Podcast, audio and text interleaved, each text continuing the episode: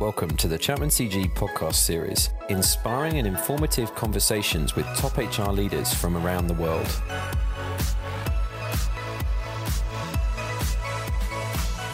Welcome to this Chapman CG podcast. My name is Fiona Jury and I'm a Senior Director at Chapman CG. We're delighted to have Claire Devlin from Telstra with us today to discuss brave, cutting-edge organisational development can future-proof your organisation.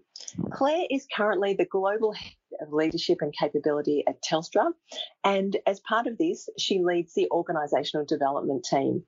Telstra is Australia's largest telecommunications carrier and employs around 30,000 people. She previously held OD roles at Cisco, Sydney Olympic Paralympic Organising Committee, and Optus Singtel. Claire, welcome to the podcast. Thank you, Fiona. Great to be here.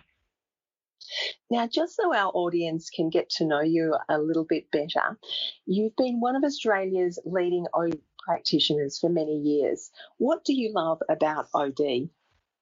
Well, so many things, but I guess there's two things primarily that really keep me in OD in large organisations.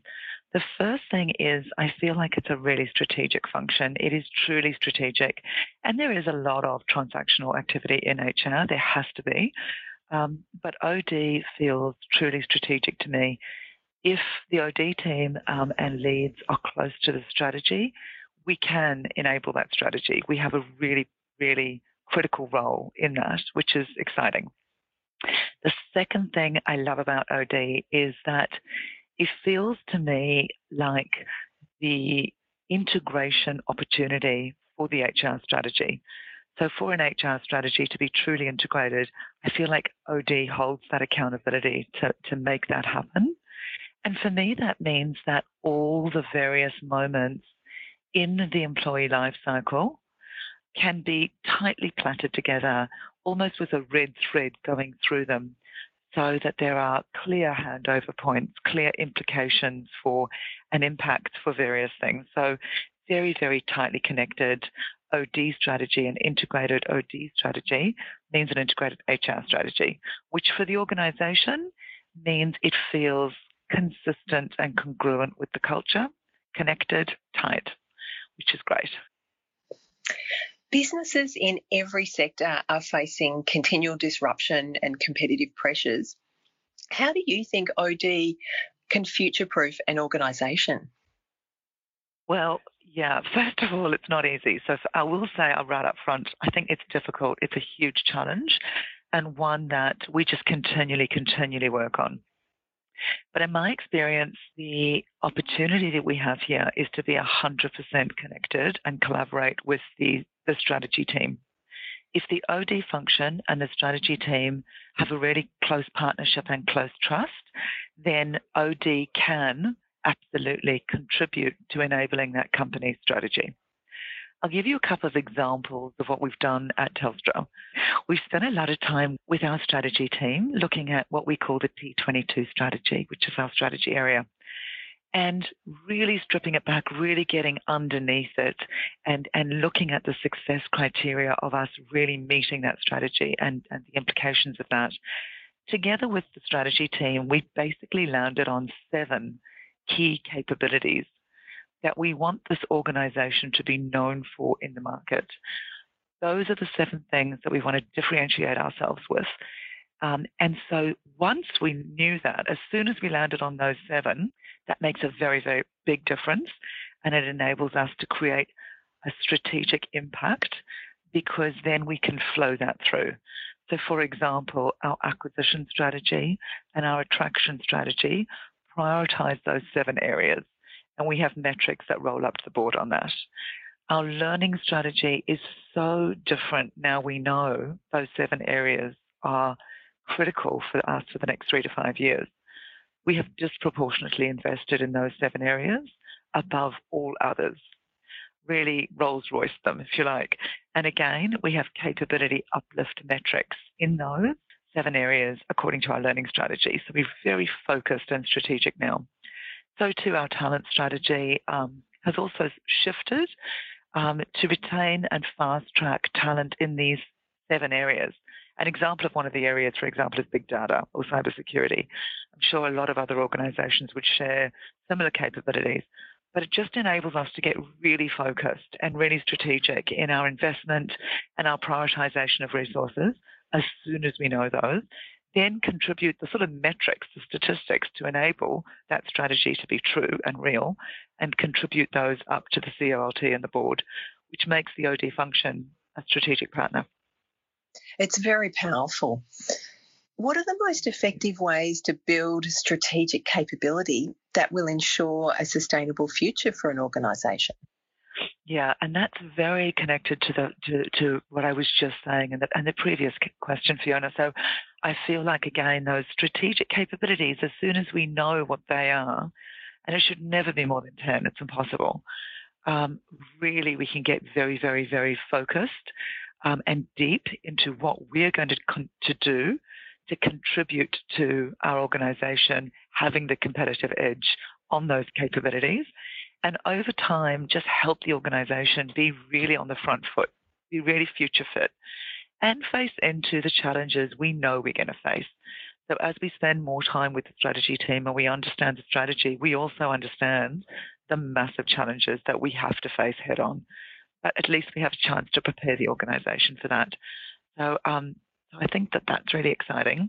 We're also trying just some innovative things at the moment. We're investigating a concept of actually building a consortium with our strategic partners who actually also need the same strategic capabilities as us, and possibly pooling resources and sharing them that we can leverage them on joint ventures. This is not off the ground yet, but it's just a concept because every organisation is competing for these capabilities. They're really, really hard to come by. So if we can create a consortium approach with our strategic partners, for the talent themselves, they would prefer that, to work for a consortium knowing that they're actually going to work for 6 to 8 companies or organisations in a consortium. That's a really rich opportunity for them. It's really diverse work. So, yeah, it comes back to really understanding what are the strategic capabilities that the organisation needs in order to enable the strategy. It does, and that just sounds so exciting and really, really cutting edge. And Claire, our next question's a really interesting one. In your experience, do you think that learning and development actually uplifts capability? It's a question we're asked all the time, and I think, the learning and development function definitely would say yes. I would too, but before I do, I'd love to, and I promise I will come back and answer the question. Before I do, I'd love to just talk about capability for a minute and the definition of that.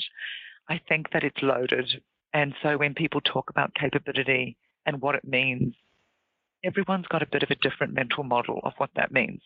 So I'd love to share mine with you and then come back and answer the question. But when I think of capability in an organisation, and I wish I had a whiteboard now, but anyway, when I think of capability, I feel like it's like looking over a fishbowl. And when people think of capability, they think of the fish and how capable the fish are, the competence of the fish, the productivity, the speed, the efficiency of the fish. It's all about the fish. However, when we think about true capability, not just competence, it's actually much, much more about the water, because the fish have to thrive in the water. It's the water that encourages or rewards or discourages certain behaviours. And so obviously that's the organisation's culture. But it is so, so critical, because we could take all the fish out and send them to INSEAD and make them brilliant and bring them back. They still have to swim in the water. So when I think of capability, I do think of it holistically. I don't just think of competence. I think of culture and competence together make up capability. So having said that, does the learning and development function uplift capability? Yes, it's a massive, massive functional enabler to uplift competence in the organisation, the competence the organisation needs to deliver on the strategy. However, the learning and development function can't be held 100% accountable for capability, because that is about culture. So it's really, the capability is really also about, once the competence being built, and therefore we're looking after the fish as best we can, it's also about rewarding and encouraging the right behaviours. It's about the congruency of how people behave within the culture. So the L&D function can prepare and serve the most beautiful education, experience and exposure opportunities. But at the end of the day, I feel like every individual in the organisation is accountable for capability, organisational capability, especially the senior leaders in the organisation, because they really do have an extra accountability when it comes to culture. So that's a bit of a complicated answer. So at the end of the day, yes, I would love us to think of competence as a subset of capability and not end game, because it isn't enough just to focus on the fish. On the theme of culture, we know that organisational and cultural transformation is leader-led. What are some of the ways in which leadership can accelerate transformation? Oh, it's such a great question. I absolutely love that question, because I think that it can. I'm a true, true believer that leaders, anyone who takes accountability to lead in the work that they do, can accelerate transformation. I think, there's two ways really. First of all, the leaders need to be able to explain the why, explain the strategy in such a way that it creates meaning in the work people do. Really simple, real, practical. Really break it down, make it as real for everyone as they possibly can. Demystify it, decode it. And that's a real skill to be able to do. But it is really critical that the leader takes some time to translate that strategy for their people to create meaning in their work. That's critical. That's number one. The second thing is to role model. Be honest and role model. So if all of the leaders' behaviours across the whole organisation are collectively congruent with the culture, the shift in the organisation and the acceleration of that transformation will happen. It's really in the consistency of the collective behaviour where the power is. That's where the magic is. If everyone is doing and saying the right things, the same things that the transformation needs, it will happen. It's very, very powerful. Thank you for that. And finally, what advice would you give fellow OD practitioners around the world on transforming and future-proofing their organisations? Another great question. So I think there's two bits of advice. One is really practical and one is a little bit more behavioural. But the practical one would be create strong partnerships and collaboration with the strategy team, because if you want to be considered a strategic player and a critical part of enabling, a critical player in enabling the strategy, that partnership needs to be very, very close. Get close to the strategy team, then break that strategy down into simple, practical elements that your team can then make an impact on with evidence. That's the first thing. It's really critical. The second thing is, decide on the few behaviours. At Telstra, there are two. Decide on the few behaviours that the whole organisation should consistently, collectively demonstrate, and reward those and encourage those. And when there is congruence with that, you will get breakthrough. So find out, I think the way to find those couple of behaviours that will make the biggest difference, they're what I would call linchpin behaviours. They're really critical to the organisation. So one of ours is accountability, for example. That will make or break us. There cannot be any blame. Everyone has to be accountable. We have to break down the silos. We have to have shared accountability in terms of our deliverables. So really think of a couple of behaviours that, again, just the whole organisation needs to be clear on, rewarded on, and then really collectively consistently demonstrate, and you know, I really reward that. I think those two things can have a huge impact on how you can impact the organization through transformation, and doing it in partnership collaboratively across the organization, being seen as a real strategic player.